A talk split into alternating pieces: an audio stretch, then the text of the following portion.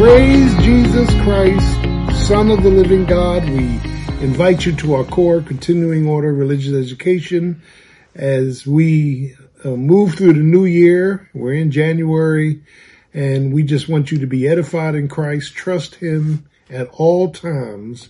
Pour out your heart before him. Rest in him and just transfer all your troubles to him. Jesus is able to do far exceedingly abundantly above all that you ask or think. We praise you this uh, new year. We're in Ephesians chapter 6. And in Ephesians chapter 6, Paul comes to a juncture that every born again believer must be warned of the warfare awaiting them. Where Satan wants to seduce us, systematically attack us, and sift us as wheat if possible. That as a born again believer on your way to glory, being saved, being blood washed, blood bought, born again, you've asked Christ into your life, believing he died for your sins, was buried, rose again, immediately you're on Satan's hit list. And what he wants to do with this warfare is discourage your faith and bring you to a point of frustration, futility, and snatch your fortitude so that you are left hanging alone. This is what Satan wants to do. So Paul here gets to verse 10 and says, finally, my brethren, I love this. It's the final, amen, uh, a warning of Paul's, the final phase of information, knowledge, inspiration, understanding that he wants born again believers, contextually, the believers at Ephesus to hear. And the first thing we we see in this this uh, uh, message in verse ten of chapter six, he says, "Finally, my brethren, there is an awareness. Paul wants to bring, listen, an awareness of what is about to happen, and that awareness is the warfare. He says, finally, my brethren, amen. Be strong in the Lord and the power of his might. That, that there is an awareness of what God has placed in us, what God has done for us through Jesus Christ, and what Satan is coming after. Finally, my brethren, in this new year, we need a sense of awareness. Amen. We're not fighting against flesh and blood. We are in, entrenched in a warfare. And the warfare is not for your soul. He can't have your soul. He can't take you out of heaven, put you into hell. He can't send you to hell. It's a warfare to seduce our minds. He wants to keep challenging your faith so you become frustrated, lose your focus, and finally want to give up. He says, finally, my brethren, what an awareness we need with this pandemic, with all the social unrest, with all the racism, with all the economic uh, downturn in our society, with all the death, over 300,000 and, and all of the uh, people out of work and people are fearful. Finally, my brethren, it's an awareness. Wake up. Wake up spiritually. Wake up and understand what's going on. There are no coincidences. Wake up and understand that nothing happens by chance. Wake up and understand that you are to trust Jesus and Jesus alone, not man. Wake up and understand that as a born again believer, you and I are entrenched in war. The warfare is against our minds, against our feelings, against our sense of acceptance, against our sense of love. Finally, my brethren, it is an awareness. How aware are you in this new year? Spiritually. Not aware of when you're driving or who's coming up beside you. Awareness of the spiritual warfare. He, he deals with the awareness and then in verse 11 he moves, amen, to our armor. And he tells us, amen, in, in this verse 11, and I want you to see this, very, very important. Put on, that's a metaphor, put on like you're getting dressed. Put on before you leave the house, put on before you go out. Put on the whole armor of God. Now, people get caught up in the pieces of the armor. The Roman soldier wore the armor, but essentially saying put on Jesus. Put on Jesus Christ. Get clothed in Jesus Christ. Put on, he says, the whole armor. The word whole denotes you can't leave pieces out because you become vulnerable to the warfare.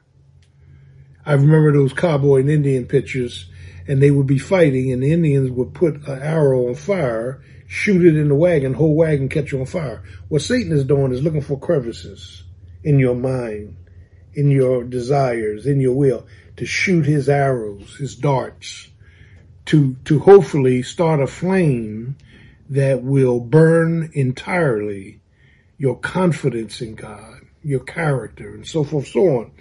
Put on the whole armor of God. Now, why, why Paul? That ye, amen, may be able to what? To stand, amen, against the wiles, and the word wiles is stratagems of the devil. Now let's stop, pause the park and look at that. When we are not wearing the whole armor, when we're not dressed in Christ, amen, we can't discern the wiles, the strategies of the devil. He is very deceptive. He can transform himself, 2 Corinthians chapter 10, 11, into an angel of light. Okay. So he says, put on the whole armor of God that ye may be able to stand. Uh, there are three positions throughout scripture and here in Ephesians. Amen. We are seated in heavenly places, sitting, standing, amen, and kneeling, that we are to stand. Amen. The word stand denotes victory. We are to stand up against the strategies of the devil. I don't know all the strategies. You don't know all the strategies. He can come up with different strategies at different times to affect us. So he talks about the awareness in verse 10. He talks about the armor putting on Jesus, verse 11. Then he talks about the adversary. And, and, and when you get to verse 12, look what he says. For we wrestle. Now let me stop, pause and park. The word wrestle denotes close contact.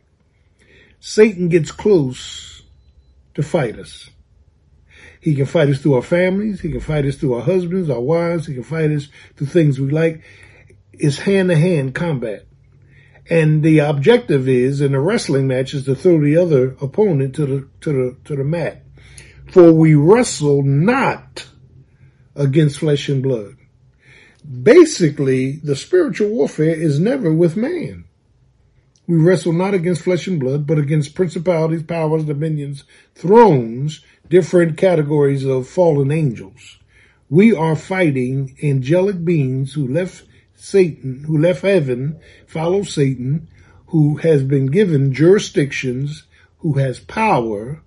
They're not omniscient, but they're good guessers. Okay. So when you pray, there's a demon there trying to discourage prayer. When you're trying to live right, there's a demon there trying to discourage you living right. When you want to come to church, there's a demon discouraging you to go from going to church. So basically, he deals with the adversary. He says, we're not wrestling against flesh and blood, but against these principalities, powers, dominions, and thrones. And then in verse um, 14, he's dealing with our advantage a watchful prayer life. I love verse 18 because it says, and I'm coming for landing, praying always with all prayer. And that word prayer means praise and supplications. Praying always that we never stop praying. Prayer is continuous. We can pray as we drive and we can pray as we uh, washing dishes. We can pray. Uh, it's just a meditation on God, talking to God, receiving God's word. He says, praying always with all prayer, praise and supplications. Amen. Uh, uh, and watching thereunto. A good prayer life watches. Watch, we wait, we worship, we watch, we watch, amen. We watch Satan, but we watch the Savior. He says we're watching with all perseverance, hallelujah, amen, as we stand in Christ. The word perseverance means we don't give up. We don't give in. We, we don't become a victim. We don't throw the towel in. We just keep on keeping on. We keep on trucking. We, we, we, we take a lick and keep on ticking. The perseverance is not your strength. It's his strength. It's God's strength as we watch and pray. It's a watchful prayer. It's continuous prayer. It's a comforting prayer. It's a consolatory prayer. It's a prayer life that keeps bombarding the throne of grace with thanksgiving and supplication for your needs. What a message.